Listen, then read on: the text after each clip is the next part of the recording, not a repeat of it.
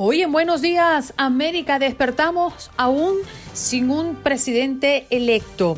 Pero conversamos con el doctor Mejía Torres a propósito del sistema electoral, cómo se conformó y cuántos años tiene la política de los Estados Unidos definiéndose bajo este formato. También tuvimos la oportunidad de conversar en la mañana de hoy con Ángel Leal, abogado y experto constitucional. ¿Qué pasa si no se ponen de acuerdo los del colegio electoral y qué puede pasar con la demanda del presidente Donald Trump? Nos los viene a contar. También conversamos con Mario Tapia, fundador del Centro de Adultos Mayores Latinos.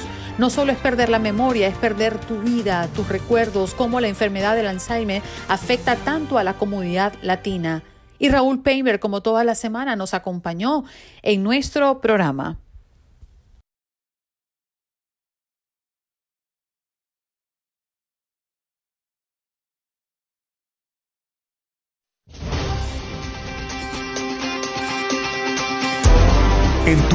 Radio de costa a costa, todos continúan en sintonía de Buenos Días América. Buenos Días América.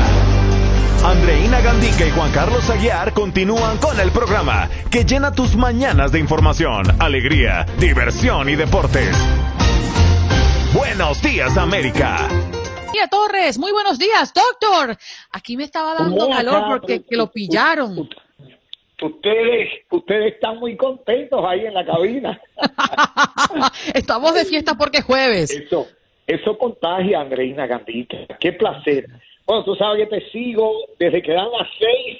Estoy ahí como un guardia con el programa. Me encanta el programa por el balance, el equilibrio y el altísimo nivel de profesionalidad con que ustedes lo desempeñan.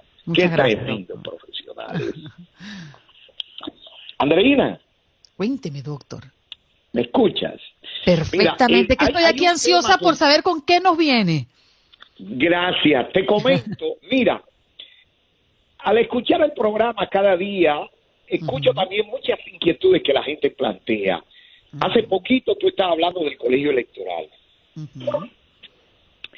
Las personas que estudiaron derecho conocen bien esto, toda la estructura, cómo surge, cómo ha evolucionado el voto, porque eh, Maurice Berger, un francés, escribió un libro que se llama Instituciones Políticas y Derecho Constitucional. Entonces, ahí en ese libro de Maurice Berger, uno tiene que estudiar, se llama Derecho Comparado, la materia, entonces tú tienes que ver cómo es el sistema electoral, el ordenamiento jurídico de cada país según el sistema político al que pertenece. Mm. Eh, según su estructura, como uno dice, sociopolítica. ¿Qué pasa en este país? Hay instituciones como el voto, por ejemplo, aquí siempre hay que votar un martes. Un martes, una cosa que tiene 200 años de establecido. ¿Por qué usted tiene que votar un martes? La razón es simple. Cuando los constituyentes establecen el ordenamiento jurídico, jurídico del país, que se hace la constituyente, la primera acta de independencia. Bueno, el problema es, ¿qué vamos a hacer con esto? Porque no existían automóviles, nadie andaba en un Porsche, en un Toyota, no existía. La gente se movía a caballo o en carreta. Los centros de votaciones quedaban lejos, no había tantas personas.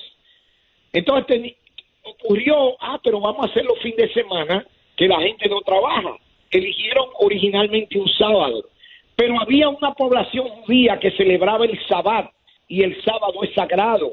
Entonces ellos no podían salir a votar. Ah, vamos a coger el domingo. Pero resulta que los cristianos se congregan generalmente los domingos, sean protestantes, sean católicos. O van a misa los domingos o van al culto a la iglesia el domingo. Ah, pero qué lío entonces, ellos no van a poder votar. entonces, no se vota, pues, no se vota. Exacto, era un lío. Entonces, el lunes era una fecha muy temprana para ellos porque se pasaban el día o en oración, retiro, en ayuno o en el culto. ¿A qué hora iban a salir para poder votar el lunes y poder retornar a su, a su jornada laboral? Muy tarde en la noche, eh, expuestos al ataque de animales salvajes en el camino. Eh, imagínate, no habían postes de luz por todas partes, que era un lío.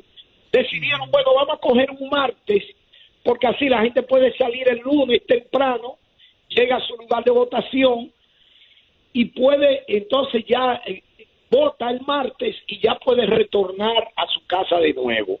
Y así es que se decide el martes. Y esa es la razón. Lo de lo, fíjate, hay mucha gente que se opone a que cosas cambien. Este país ha sido hecho a retazos. La misma constitución tiene 27 enmiendas. Te voy a decir, primero, los negros no votaban, que eran esclavos, y se hizo el llamado voto capacitario. Para usted poder votar tenía que saber leer y escribir. Entonces, la gente que no sabía leer y escribir no podía votar, porque los constituyentes establecieron al principio que era muy malo para una nación que un paquete de analfabetos eligieran quién iba a administrar el país, gente sin criterio. Entonces dije, ya, eso con una enmienda se cambia, desaparece la esclavitud y ya el negro puede votar. Luego viene el voto, el voto censitario. Tú no podías votar en el país si tú no eras dueño de una propiedad. Porque ellos decían, pero ven acá, una persona que no tiene un centavo invertido en este país, que no tiene tierra, ¿cómo puede tener facultad para elegir quién va a administrar el país si usted aquí no tiene ni un pedazo de tierra? También lo eliminaron. Pero las mujeres tampoco podían votar, le llamaban res parlantes, cosas que hablan. Las mujeres no podían ni ir a la universidad. La mujer comenzó a votar después de 1920 con otra enmienda constitucional. Es decir, aquí hay gente que cree que este país ha sido así desde el principio. Es más, te voy a dar un dato para que te caiga para atrás. Ay. Originalmente había una sola Cámara, no había representantes. Solo había dos senadores por cada estado, todavía es así, pero no había representantes. El gobierno era unicameral. Entonces ocurrió, fíjate que todavía es así, hay dos senadores por cada estado, no importa lo grande que sea el estado, siempre son dos senadores. Maine, por ejemplo, que es chiquitico, Rhode Island, que es chiquitico, Nebraska, eh, pero Rhode Island y Maine, que son los estados más pequeñitos, que tienen más venado que gente. Este, dos senadores. Entonces yo dije, espérate. Claro, por eso tuve los mapas donde ganó Tron rojo, rojito, todo eso, porque él ganó en zonas de campo, básicamente. Entonces, los venados también tienen derecho a votar, doctor. No, los venados no pueden votar, ni los osos tampoco. Entonces tú ves los territorios rojitos, pero es que eso es loma, campo, finca, no hay mucha gente. Entonces tú vas a Manhattan chiquitito en el mapa, un puntico azul, pero un reguero de gente, más de 8 millones de gente, eso sí votan. Entonces, mira, ¿qué ocurrió? Que los constituyentes dijeron, espérate, esto es un peligro, que dos estados pequeños se reúnan, como Maine, por ejemplo, y Rhode Island, harían cuatro senadores, podrían hundir en una legislatura a un estado grande como Massachusetts. Espérate, esto no puede ser. Vamos entonces a crear otra cámara y le vamos a llamar representantes que en lugar de territorio representen personas. Y así nace la Cámara de Representantes. Entonces, pero surgió otro lío. Le dijeron, pero vamos a hacer, a dar un representante por cada 50 mil habitantes. Así que un Estado grande, que aunque tiene dos senadores, puede compensar con muchos representantes, porque tiene mucha gente. Pero un lío también. Digo, pero vean que entonces se va a llenar el edificio de gente porque la población sigue creciendo, sigue creciendo. Y si tú le vas a dar un representante por cada 50 mil habitantes, ¿a dónde tú vas a meter tantos representantes? Y decidieron luego, ah, no, vamos a limitarlo. Que no importa la población, los representantes no pueden pasar en total de 435. Es así como ahora hay 435 representantes más 100 senadores, te dan 535 representantes. Doctor, nos queda un minuto. Nos queda un minuto porque tenemos que ir a la pausa. Pero no quiero que usted se me vaya. Tú tienes, que, tú tienes que darme una hora en ese programa. Es que eso es lo que yo digo siempre. No quiero que usted se me vaya sin que me responda lo que Joaquín y Pablo querían responder. ¿A usted le parece eh, un sistema justo que la mayoría quiera algo, pero que no sea la voluntad definitiva? No, que eso es antidemocrático. Ah. Es que te lo dice one person, one vote. We the people, nosotros el pueblo. Entonces no es posible que el pueblo vota por un candidato y resulta que el colegio electoral le puede elegir otro. Es un disparate. Además, el sistema correcto es el de Maine y Nebraska. Ajá. Aquí no puede ser que tú por un solo voto popular te lleves todos los votos electorales. Es un disparate. Es así, es así. Tú sacaste Bueno, doctor. 50% de votos populares, te llevas tenemos que 50% ir. de votos electorales. Doctor, nos encontramos el próximo jueves. Esto está bien sabroso, ¿eh? Un abrazo.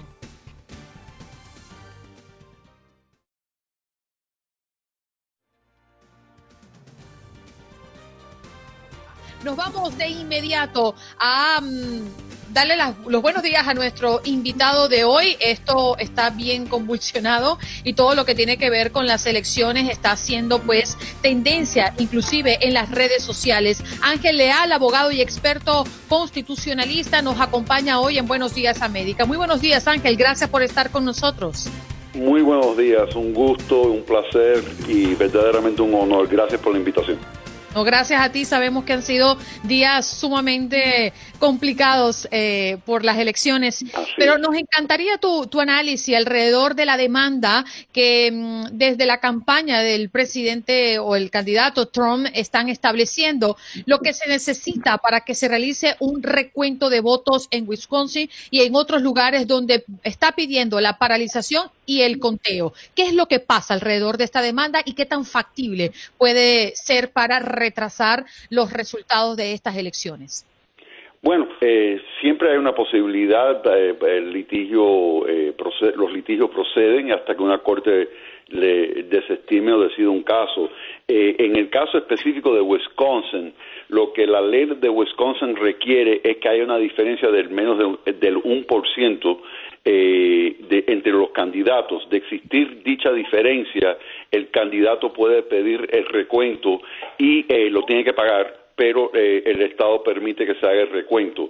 Así que en el estado de Wisconsin, por la, por la poca, por el poco margen de diferencia, la ley estatal lo permite. En el caso que fuera menos del punto 25%, entonces eh, eh, el, el Estado lo hace automáticamente y algunas veces de forma manual. Eso es lo que está pasando en el estado de Wisconsin, que es eh, típico en, en elecciones riñidas. Ahora, en el estado de Georgia, ayer se presentó otra demanda teniendo que ver con eh, presuntamente eh, el condado Fulton haber recibido boletas por correo después de la, de la hora límite que era 7 pm 3 de noviembre. Un observador republicano alega que 53 boletas por correo se mezclaron con boletas que llegaron a tiempo y ya habían sido procesadas, las que supuestamente llegaron tardes, y están pidiendo que eh, paren de contar para hacer un inventario de las boletas que pudieron haber llegado después de la hora límite. Así que ese, ese caso se presentó ayer. Y pues nada, todavía estamos en el veremos con el Pennsylvania, porque hubo un caso que llegó a la Corte Suprema referente a los boletos por correo, las boletas por correo que se reciban después del día de elecciones, es decir, a, ayer, hoy y mañana. La Corte Suprema, en, antes de las elecciones, declinó por un voto de 4 a 4 de eh, parar, eh, o sea, de prohibir que se reciban después del día de elecciones, pero dejó abierta la posibilidad de que puedan de, eh, escuchar el caso eh, en pleno. Así que eh, por el momento ese, esas son las demandas que estamos viendo y es cuestión de, de esperar los resultados porque a, raíz de que tengamos los resultados vamos a ver los estados don, o el estado en que se va a concentrar el Partido Republicano y la campaña de Trump para tratar de, eh, de buscar la victoria jurídica a la vez la victoria eh, electoral si es posible. Entonces generalmente se esperan los resultados, se identifica el estado clave para poder ganar las elecciones y ahí es donde procede el litigio. Ángel, muy buenos días. ¿Sabe muy buenos días, Juan Carlos. ¿Qué tal? ¿Cómo estás? Bien, señor, mil gracias. A mí lo, lo, lo, lo que me inquieta es saber si estas demandas son presentadas a título personal por el presidente actual de los Estados, Donald Trump, o son presentadas por su campaña, o son presentadas por los partidos republicanos en cada uno de estos estados ¿Y, en qué papel queda el Partido Republicano a nivel federal? Por el momento son presentadas por el Partido Republicano en cada uno de estos estados. Eh, por ejemplo, en el caso de, Pennsylvania eran legisladores o son legisladores republicanos del estado de Pennsylvania. Eh, el, Partido Republicano Federal tiene que apoyar o debe de estar apoyando este esfuerzo de, de litigio que dicho sea de paso, el litigio postelectoral no es fuera de lo común. Eh, siempre se impugnan ciertas boletas si no cumplen con, los requisitos legales para que puedan ser contadas. Siempre tenemos el tema de, las boletas provisionales. Esa es una boleta donde la persona votó, pero todavía no había establecido claramente que tiene el derecho de votar o votar en, una jurisdicción en, eh, jurisdicción en particular. Entonces, todavía eso, esas son cosas relativamente normales. También vale la pena destacar para la tranquilidad de la audiencia, generalmente, cuando un voto ya es procesado y contado, es muy, muy, muy difícil que una corte, inclusive la Corte Suprema, invalide el voto. Eh, otra cosa es pedir que un voto no se cuente.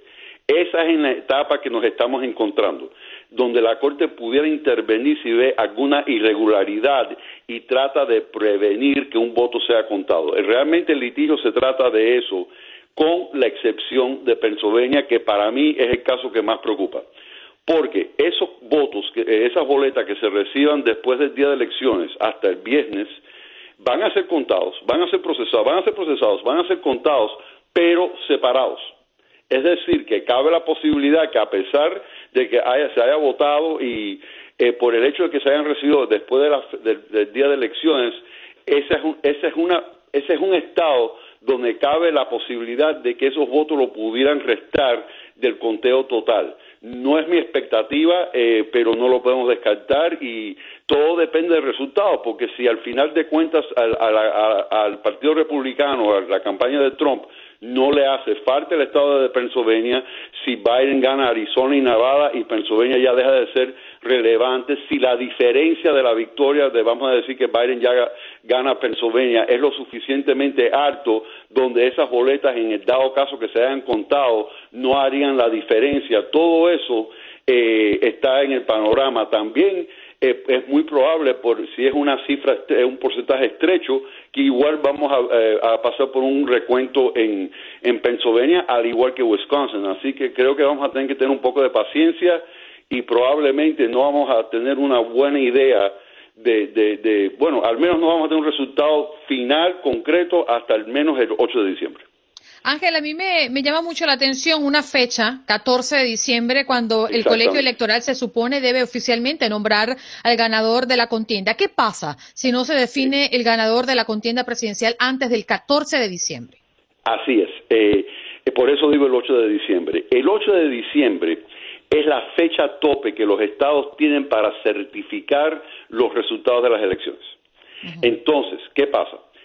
las cortes generalmente van a determinar eh, o van a decidir estos casos referentes a, las elecciones para el 8 de diciembre para que los estados tengan la, posibilidad de certificar el resultado eh, electoral de su estado.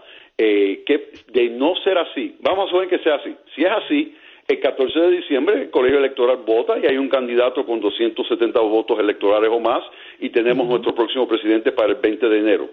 Ahora bien, si para el 8 de diciembre, vamos a suponer, Pennsylvania no puede certificar su resultado electoral porque hay un litigio, porque el caso no se ha decidido, en teoría, el colegio electoral para el 14 de diciembre votaría, no tendríamos un candidato con 270 votos electorales y entonces básicamente la determinación de quién será el presidente de los Estados Unidos pasa a la Cámara de Representantes según la décima segunda enmienda de la Constitución.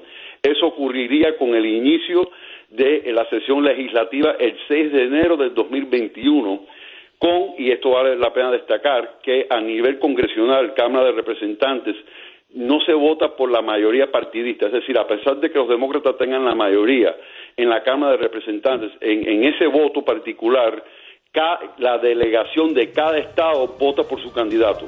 Entonces, si la mayoría de las delegaciones, vamos a suponer, antes de las elecciones eran 26 delegaciones mayoritariamente republicanas, 24 eh, mayoritariamente demócratas. De ser así, en teoría gana el presidente Trump porque los 26 estados con representantes que son mayoritariamente republicanos van a votar por su candidato. Así que eh, también esa, eso, eso es algo que el Partido Demócrata está... La cosa no se ve fácil, Ángel, por donde quiera que nos lo relates.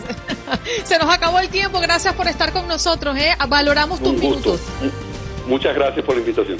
Un abrazo. Ángel Leal, abogado y experto constitucionalista, pues paseándose por las posibilidades de no tener todavía a un presidente definido. Ya regresamos.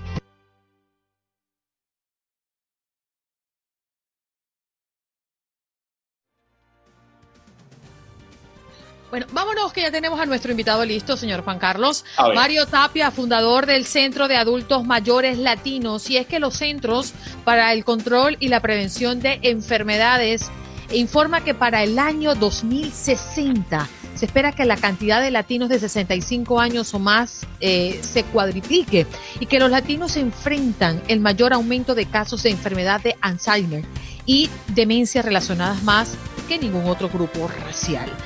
Em, esto es interesante, ¿no? Porque interesante y aterrador. Para eso tenemos a Mario Tapia, fundador del Centro de Adultos Mayores Latinos. Mario, muchas gracias por darte cita con toda la audiencia de Buenos Días América.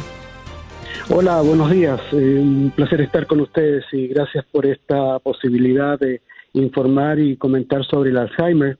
Estamos en el mes de la toma de conciencia de, del Alzheimer en Estados Unidos. Es muy importante y nosotros estamos preparando una actividad muy, muy, muy buena para este sábado a las once y media de la mañana. Es una conferencia nacional sobre los latinos y el Alzheimer. La hemos titulado Una vida sin memoria latinos y el Alzheimer. Van a haber participantes de Nueva York, Florida, California e Illinois. Le estamos dando un énfasis al apoyo justamente a los grupos de apoyo, a los cuidadores. Hay muchas personas que cuidan a sus seres queridos en nuestra eh, comunidad y necesitan el apoyo. Nosotros pretendemos que ellos se cuiden más que nadie, porque es un trabajo de 7-24, eh, como le llaman, y queremos que tengan los recursos, tengan los consejos de cómo eh, mantenerse muy saludables para poder cuidar a sus eh, seres queridos. Esencialmente eso es lo que hay. Quiero contarte, Andreina, y yo a toda la audiencia, es que en estos momentos hay unos 4 millones de personas latinas mayores de 60 años en Estados Unidos. Y ese número para el año 2050, y a la vuelta en 30 años más, va a cuadriplicarse, quintuplicarse, van a ser 22 millones las personas mayores, latinas solamente, mayores de 60 años. Y siempre se estima que un 10 a un 15% van a sufrir algún tipo de demencia. El problema que también sabemos que la población hispana tiene mayor incidencia, el doble del resto de los de las poblaciones que existen en Estados Unidos, de los grupos étnicos. Así es que ese es el, asunto. Queremos invitarles, es una conferencia gratis. Hemos hecho el esfuerzo de buscar profesionales en español y tenemos por lo menos ocho doctores de las universidades más importantes del sur de la Florida, de Nueva York, de California, que van a estar participando. Tenemos grupos de apoyo que van a compartir sus experiencias en Chicago, tenemos grupos de apoyo en Nueva York, en el Bronx, también tenemos en San Diego y también tenemos en Miami. ¿Qué están haciendo ellos para ayudar a los cuidadores que les mencionaba? Es una tarea bien difícil y, eso es lo que tenemos. Queremos también, Andreina, agradecer, a, es la primera conferencia que hacemos y agradecemos a quienes nos apoyaron desde un comienzo, que son Somos Community Care, una organización de, de Nueva York, el AARP, por supuesto, que quiso estar de los primeros ayudando, la Asociación de Alzheimer también, y Vitas, un servicio de, hospicio, que son entidades que están involucradas, están siempre respaldando las actividades que hay en la comunidad latina. Eso es lo que hay en Mario, Mario perdóname que lo, que lo interrumpa, pero es que este, este tema que usted toca me parece a mí muy interesante. Hace pocas semanas yo hacía un trabajo precisamente sobre Alzheimer para, para el programa aquí ahora de Univisión y en él terminé entrevistando a una experta eh, de la Universidad de California en Los Ángeles donde tienen un estudio, un, departamento muy grande para estudiar el impacto del Alzheimer en la comunidad latina en los Estados Unidos. Y ella me explicaba que gran parte de lo que sucedía es que, primero, tenemos un problema de acceso a la salud, los, los hispanos en Estados Unidos. Pero segundo, no somos conscientes de que el Alzheimer es una realidad que golpea a nuestras puertas diariamente y no entendemos la, la gravedad. Por el contrario, asumimos que la pérdida de la memoria es algo inherente que viene a los años y simplemente lo aceptamos sin buscar un cambio. ¿Comparte usted esa posición? Sí, eh, definitivamente, pero lo que sucede es que no se sabe qué lo causa, no, no se sabe, eh, son eh, justamente los estudios se siguen haciendo año a año, tenemos en esta conferencia que les comentaba, tenemos expertos que nos van a, comentar justamente de los últimos adelantos en el aspecto de investigación sobre la enfermedad. Pero sí, tienes razón en lo que estás diciendo. Mm. Y es que ha sido una pregunta recurrente, ¿no? Y allí es donde yo iba. Eh, Claro, ciertamente hay mucho enigma alrededor del Alzheimer, pero en este estudio, esta proyección de la cual estamos partiendo para esta entrevista, señor Tapia, eh, hablamos de unas cifras eh, prácticamente muy bien documentadas, ¿no? Eh, hablan que en el 2060 se espera que la cantidad de latinos de 65 años, específicamente latinos, se cuadriplique. De hecho, ¿en qué se basan para afirmar esto? Bueno, estas son proyecciones que hacen los organismos federales, eh, se basan en los censos eh, principalmente y luego con los aportes de la, de la Asociación de Alzheimer, que es la que está dedicada, es una organización nacional que está dedicada exclusivamente a la investigación y al proveer los datos que tienen que ver con la enfermedad.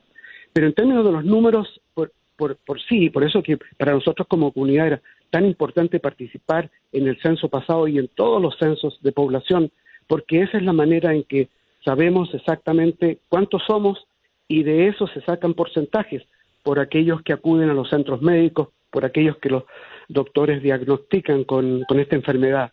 Esa es la manera que, que se obtienen estas cifras. Entonces quiere decir, señor Tapia, que el trabajo que se puede hacer hoy por hoy no está basado en cómo evitarlo porque no conocemos qué lo provoca, sino más bien cómo tratar a nuestros seres queridos en este camino difícil. Sí, queremos que se les entregue mucho amor, pero como ya prácticamente no, no están aquí, no están conscientes de lo que está sucediendo, son los familiares, son usualmente los seres queridos los que llevan todo el peso de esta enfermedad, porque ellos sí que están conscientes y ellos están haciendo un tremendo sacrificio. Y lo que estamos haciendo justamente es para apoyar a ellos, por eso que les nombraba la importancia de los cuidadores, porque son las personas que están conscientes y los que tienen que ver los gastos económicos, los gastos grandísimos que implica esta enfermedad. Hemos tenido varias conferencias, esta es la octava conferencia, la primera nacional, pero la octava eh, local. hemos tenido en el Bronx, en, el sur de la Florida, varias de estas conferencias. Y el tema siempre es recurrente en nuestra comunidad. Hay una porción que no tiene el acceso a los servicios de salud, como mencionaba Juan Carlos anteriormente, una gran parte de la población eh, indocumentada que nosotros sabemos y, no logran tener algunos apoyos que hay. Eh, desesperadamente los, los que están cuidando eh, no saben qué hacer porque usualmente es la mamá o la abuelita y, no saben cómo hacerlo porque tienen que dejarla en, algún lugar de, cuidado durante el día que van a trabajar, pero ese lugar usualmente también cobra. Y lo que queremos con esta conferencia es tener los recursos de, por lo menos informar a nuestra comunidad de dónde podrían obtener, eh, dónde hay ayudas, tanto económica como ayuda de apoyo a, los que están cuidando. Sí, Mario, muchas veces se ha hablado de lo que podría uno hacer para controlar o, o, al menos alejar la llegada del Alzheimer. A mí me han hablado incluso de pequeños ejercicios, de lo que usted está acostumbrado, si usted es diestro, lo que está acostumbrado a hacer con su mano derecha, aprenda a hacerlo con la mano izquierda para que active los dos polos del cerebro. Por ejemplo, el simple ejercicio de cepillarse los dientes, quien lo hace con la mano izquierda, derecha, pues hágalo con la mano izquierda. ¿Eso es verdad o son mitos urbanos que se van creando? Es verdad, es verdad. o sea, lo principal en esto envuelve la continua utilización del cerebro, de las neuronas, de las neuritas, de toda la conexión cerebral. Eh, se trata de eso, eh, aprender un segundo idioma también es uno de los consejos. Eh, que esté comprobado totalmente, no pienso así, pero sí ayuda. Y, tal como dices, utilizar una mano, la, izquierda si uno está acostumbrado con la derecha, sí, todo ayuda. Aprender palabras nuevas, con, un idioma, y, todo lo que ayuda. Hay juegos en, en Internet que también son, son especiales para las personas que están perdiendo la memoria, que son justamente así figuritas que te aparecen y se te borran después de tres, cuatro segundos y tienes que recordar dónde estaba la flor, dónde estaba la casa, dónde estaba el carro. Eh, eso, es, eso es fácil. Eh, eh, para nuestra audiencia pueden encontrar en Google, me imagino, juegos para el Alzheimer o para las memorias. Señor eh, Tapia, ¿podría recordarnos la cita? Nos parece importantísimo que nuestra comunidad eh, tome en cuenta esta mano amiga que ustedes ofrecen a través de este evento virtual. Perdón, no te entendí la, pregunta. ¿Quieres los datos, de cómo inscribirse? Sí. Perfecto. Mira, hay dos maneras y les le ruego que tomen nota. Uno, el más fácil es que nos escriban un correo electrónico. La dirección es info eh, la palabra corta de información, ¿verdad? Info arroba gerolatino.org. Gerolatino.org. Gerolatino, ese gerolatino es con G de gato, me decían antes. Gerolatino.org. Y el teléfono donde llamar es el 212-330-8120. 212-330-8120. Súper simple. Llaman, nos dejan el mensaje, nos dicen el nombre el teléfono y que están interesados en participar en esta conferencia virtual sobre Alzheimer este sábado a las once y media de la mañana y hasta las cuatro y media de la tarde. Muchísimas gracias, señor Mario, por esta información y por traer este tema a la mesa y por trabajar para mejorar la calidad de vida de nuestros seres queridos tanto ellos que padecen de Alzheimer como los que están a cargo de ellos. Mario Tapia, fundador del Centro de Adultos Mayores Latinos, hoy en Buenos Días América.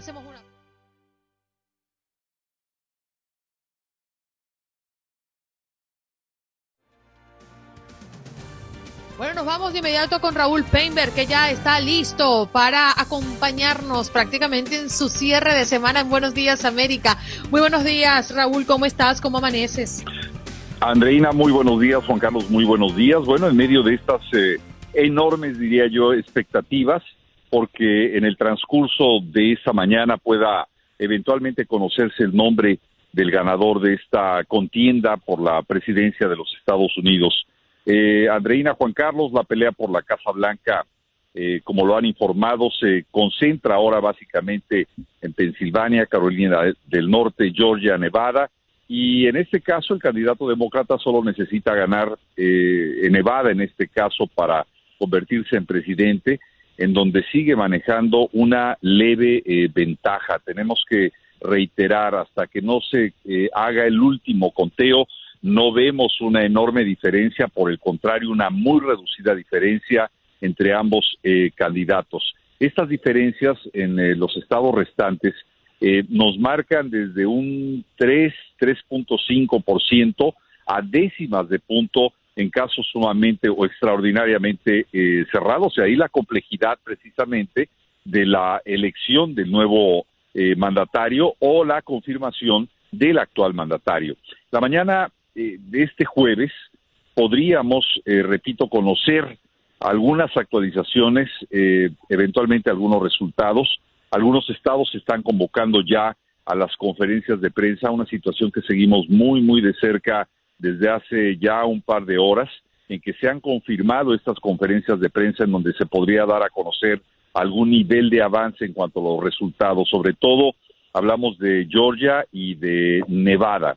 Mientras todo esto sucede, pues eh, obviamente estamos viendo, eh, como lo comentamos el día de ayer, reacciones por parte del presidente que ya ha presentado estas demandas al menos en tres estados. El último fue ayer ya por la tarde noche en contra de Georgia para eh, evitar lo que él eh, considera un fraude electoral que eh, no se han visto pruebas, debemos decirlo, por el contrario, yo diría que lo que debemos de hacer en este momento es reconocer el nivel de participación ciudadana, es decir, el nivel de civilidad y de responsabilidad electoral que ha tenido el pueblo de los Estados Unidos, que como nunca en la historia, cuando menos en la historia contemporánea, ha salido a votar de la forma en que lo vimos el pasado martes.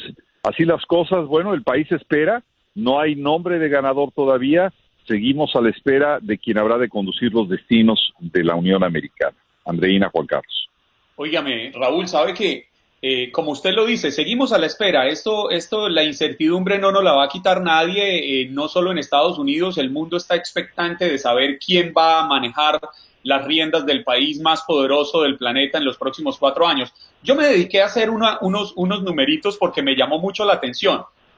En el año 2016, el presidente Trump ganó con 306 delegados electorales a Hillary Clinton, que obtuvo, dos, que obtuvo 232 delegados electorales. Y sabe que quise saber si Biden tenía chance, independiente, e, e, estos son solo unas cábalas, tenía chance de alcanzar ese número de Donald Trump de 306 delegados electorales. Y fíjese que Biden en este momento tiene 264. Si le sumáramos Nevada, que tiene posibilidades de ganarlo, si le sumáramos Pensilvania, donde ha venido acortando la distancia, Nevada tiene seis delegados electorales, Pensilvania tiene 20. Y si le sumáramos Georgia, que también ha venido acortando la distancia, alcanzaría exactamente los 306 que tuvo Donald Trump. Esto se lo cuento es porque me pareció un dato curioso y yo dije, a ver si logro sorprender a Raúl Peinberg con alguna curiosidad.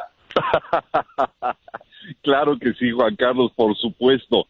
Fíjate que, eh, bueno, pues son coincidencias. Dicen que en la vida política no hay coincidencias, pero definitivamente estamos hablando de, de cifras, de porcentajes o de representaciones específicas que, bueno, puede darse este caso que eh, paradójicamente iría ahora en contra del eh, actual presidente de los Estados Unidos. Pero les cuento algo muy, muy brevemente que surgió anoche.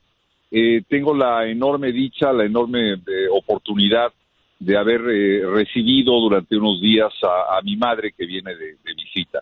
Ella vivió aquí en los Estados Unidos durante mucho tiempo y anoche recordaba precisamente que un día como hoy, ella estaba viviendo aquí en los Estados Unidos, viviendo directamente lo que fue la campaña electoral del expresidente John F. Kennedy que en aquel entonces, exactamente hace 60 años, se estaba enfrentando a su contrincante republicano, nada menos que Richard Nixon. Y, un poco hablando en ese, en ese entorno, me dice, y yo me acuerdo que se presentaron cosas muy parecidas. En ese momento, obviamente, hice lo que todos, entré a buscar la información de lo que había pasado en aquella elección y encontramos que por coincidencia en varios estados y porcentualmente hablando en la forma en que ganó el expresidente John F. Kennedy, se estaba presentando un escenario muy, muy similar al que estamos viviendo hoy en día. Así que bueno, en ese sentido, claro que sí, las casualidades pueden pasar, repito, no tanto en la vida política eh, per se, pero sí en las cifras, en los porcentajes y sobre todo en estos anecdotarios que quedan para siempre registrados, Juan Carlos. Así que muy buen dato sorprendido. Oye, Raúl, eh, muchos de los que hoy están esperando el resultado definitivo se preguntarán, ¿lo tendremos en dos días, en tres días, en una semana? Mm. ¿Llegaremos al 14 de diciembre, una fecha eh, prácticamente límite, em, sin haber anunciado el presidente? ¿Tu olfato qué dice? Caray, Andreina, eh, es difícil de saber, no quisiera aventurarme, pero esto, eh, dependiendo de la celeridad en cuanto al conteo de las infraestructuras que los estados que nos tienen en vilo puedan eh, dar un resultado final, podría pasar en, en, horas, es decir, en, en, poco tiempo podríamos conocer el resultado final, porque ya hay estados eh, fundamentales y por eso la expectativa que hay en torno a las conferencias de prensa de esta mañana que podrían darnos eh, un poco de luz o cuando menos un poco más de certeza para conocer el momento exacto en que tendremos ya un ganador de la contienda. Eso es lo que estamos esperando. Y eso podría, dependiendo, repito, de la celeridad del conteo, darse en las próximas horas. Ahora, eh, ¿será esta una elección que va a judicializarse? Bueno, no podemos perder de vista que ya en un solo día el presidente de Estados Unidos ha presentado tres demandas y que ayer tanto su hijo como eh, su abogado, eh, su asesor legal Rudolf Giuliani, han confirmado precisamente la presentación de estas eh, denuncias, fundamentalmente en estados como Pensilvania, en donde ya el gobernador ha reclamado esta acción y la ha catalogado como una violación al derecho que los electores tienen de emitir su voto. Así que creo yo que falta mucho por ver todavía y repito algo que dijo el presidente Donald Trump hace exactamente dos días, el mismo día de la elección por la mañana. Ganar es aceptable. En mi persona, no ganar, es decir, perder, resulta sumamente difícil. A pesar del tono diría yo, no amenazante con que lo dijo, creo yo que podría estar convirtiendo en realidad aquello que muchos suponen, que es llevar a los tribunales esta elección que desde mi punto de vista eh, ha sido ejemplar por el nivel de participación y por la civilidad que ha demostrado el electorado norteamericano. Raúl, le quiero hacer una pregunta en la que quizás apelaría eh, más a sus conocimientos de la historia de Estados Unidos y, a su experiencia en el cubrimiento de elecciones en este país. Y se lo pregunto porque no, no entiendo cómo funciona, no conozco, no tengo la experiencia. ¿Es posible en un momento dado que estas disputas legales, estas diferencias, eh, las demandas que ha instaurado el presidente, lleven a que en aras de la cordialidad el propio Partido Republicano a nivel federal le diga al presidente, mire, presidente Donald Trump, consideramos que ya el señor Joe Biden ganó, por favor, reconózcale el triunfo porque o si no nos toca a nosotros quitarle a usted el apoyo, no estamos de acuerdo con las demandas? Todo es negociable, Juan Carlos, y no sería la primera ocasión que esto sucediera creo yo que lo vemos de manera constante en otros ámbitos y en otras circunstancias. Pero eh, aquí el problema tal vez no sea tanto una petición directa del Partido Republicano, que sí, definitivamente, como señalas, puede verse afectado por una decisión unilateral del presidente de los Estados Unidos que, dicho sea de paso, nunca ha estado identificado plenamente con el Partido Republicano es decir, no emergió de las filas del Partido Republicano. Em, él vio la oportunidad en apoyarse en este, en este sector político y este sector político vio con buenos ojos, eh, en algunos casos, no en todos lo sabemos, la llegada de alguien con posibilidades de ganar la presidencia. Ahora bien, más allá de lo que pueda suponer o presionar o eh, invitar el Partido Republicano al presidente para retractarse de estas denuncias, habría que ver el contexto en primera instancia de cómo fueron presentadas, porque yo pensaría más bien, repito la palabra, negociación, que puede ser el elemento que puede eh, en un momento dado retractar al Ejecutivo de presentar o de continuar adelante con estas eh, demandas. Creo yo que en algún punto el presidente tendrá que enfrentar serias eh, eh, serias eh, amenazas legales debido a, la, a su gestión presidencial. Y una de ellas puede ser el manejo, la forma en que fue manejada la pandemia, el conflicto de intereses que pudieron haber surgido durante este tiempo, en fin, una larga lista de demandas que podrían presentarse o que podrían caminar una vez que él pierda la investidura presidencial, si es que la pierde en el resultado de esta elección. Y creo yo que eventualmente ese tipo de demandas podrían desaparecer eh, si no son bloqueadas por los eh, propios jueces, que definitivamente debieran considerar, analizar, como lo hacen, que esta ha sido una elección eh, limpia, sin mayores cuestionamientos, y que realmente lo que se está haciendo, tratando de proceder es en una defensa del voto por un supuesto, sin presentar pruebas eh, específicas, Raúl, fraude electoral. Se nos agotó. Gracias por estar con nosotros esta semana. Te queremos.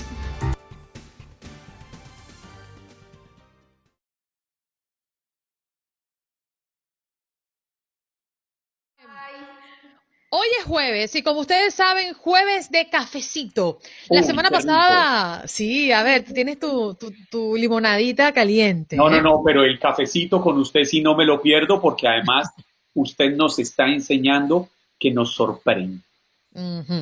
Fíjate, la semana pasada tuvimos a una parcera suya, a Daniela Álvarez, ¿eh? señorita Colombia 2011, y que este año la sorprendió una intervención quirúrgica y tuvieron que amputarle una pierna.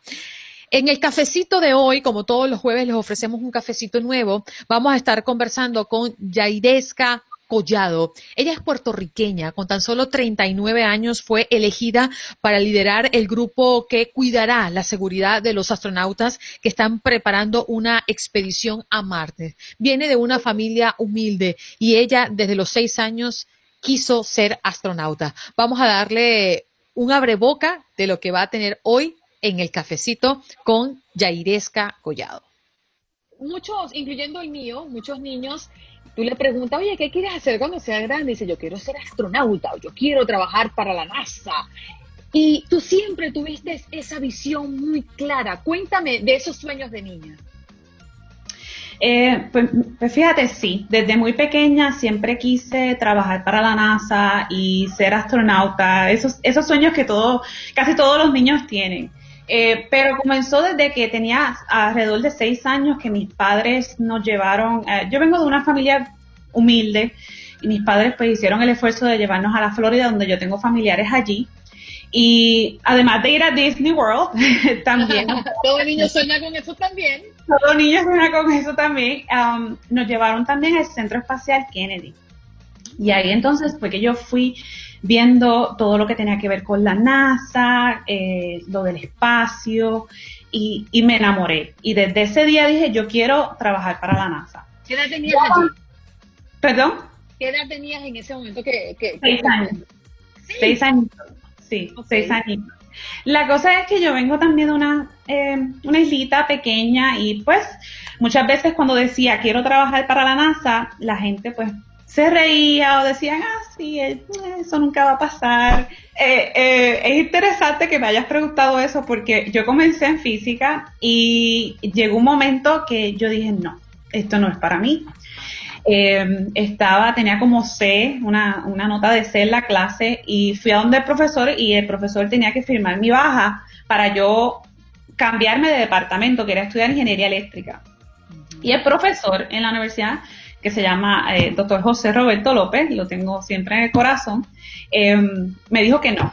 Y entonces dije, bueno, él tuvo razón, porque ahora estoy saliendo bien y me empezó a gustar de verdad eh, eso que estaba estudiando para poder entender cómo funcionaban las cosas alrededor. Y no solo eso, él también fue la primera persona que me sugirió eh, aplicar a un internado de verano. Y yo dije, no, a mí no me, esto no va a pasar para, para mí. Uno siempre tiene eso, lo que nosotros le decimos el síndrome de impostor, que es uno siempre piensa... se sabotea. Exactamente, uno es el peor enemigo de uno mismo. Increíble, ¿no? La, el testimonio de Yairesca Collado, Juan Carlos, una muchacha que de un pueblo humilde en Puerto Rico llega a, comandar una misión sumamente ambiciosa dentro de la NASA. La verdad es que me impresionó. Oiga, Andreina, yo le he repetido a todo el mundo eh, una frase en la que creo que es muy cierta y es que el límite es el cielo pero para esta joven ni siquiera el límite es el cielo. No. Es, increíble. ¿Sabe qué me gustó de, además de ese tono de voz de la juventud, ah, para quienes estaban viendo en el Facebook Live, el brillo de sus ojos hablando de esa maravilla? Además, la forma en la que usted le fue eh, sacando muy humanamente esos sueños, esas ilusiones, maravilloso, maravilloso cafecito. Pero mira, presta, presta atención a esto que dijo. Y, fue un verano bien interesante, pero también me ayudó a decir, esto es lo que yo quiero. Yo quiero trabajar en un campo eh, de, proyectos que se trabajan en equipo. Eh, yo quiero trabajar, yo quiero trabajar en Estados Unidos y ahí entonces fue que cogió un poquito más de auge todavía que yo quería trabajar para la NASA. Me empezó a me comenzó a explicar cómo el sol podía afectar los satélites en el espacio y cómo podía causar problemas en las comunicaciones y yo me quedé como que, porque yo sabía que el sol eh, causaba las auroras y todos estos eh, eh, procesos físicos, pero no sabía que podía afectar los satélites. Entonces, ¿qué pasa? Que, pero yo estaba estudiando en Puerto Rico y a la misma vez tenía que trabajar acá. Y era bien sacrificado porque cada seis meses yo me tenía que mudar de Puerto Rico para acá y de, para, y de, acá a Puerto Rico. estuve así como dos o tres años. Y ahí tuve que hacer la decisión, que es una de, las decisiones más grandes y más difíciles que he tenido que hacer en mi vida, que es irme de Puerto Rico. ¿En qué momento flaqueabas? ¿En qué momento decías, me quiero ir a mi isla? Muchos momentos. ¿Qué es lo que más te ha eh, sorprendido? ¿O qué tan diferente es de lo que tú en algún momento soñaste que era trabajar en la NASA? el sueño de trabajar en la NASA es un sueño bien grande, que mucha gente tiene. Y, créeme que es algo bien parecido. Yo trabajo con personas que son bien destacadas en el campo, son personas que, te hablan y conversan contigo y cuando vienes a ver, eh, eh, son personas que han ganado el premio Nobel. Eh, cosas así, son, son personas bien importantes y tú trabajas con ellos, son colegas. eso es una de las cosas más bonitas que hay de trabajar en la NASA. Eh, durante la pandemia, eh, me, yo soy la líder del grupo de meteorología espacial, pero entonces ahora voy a liderar un centro donde vamos a tratar de proteger a los astronautas que van a ir a la Luna y luego a Marte. Ahora tú vas a ser una persona que va a ayudar a los astronautas a estar a salvo en la Luna y luego en Marte. Y eso para mí es impresionante. La verdad, o sea, la responsabilidad que recae sobre ella y su historia que es solo un abreboca. Le hice muchas preguntas que titubeé hacérselas, Juan Carlos, y se la hice al final. Dije, me voy a lanzar con todo. Así que eso tienen que verlo en nuestro cafecito esta tarde completo en nuestro Facebook.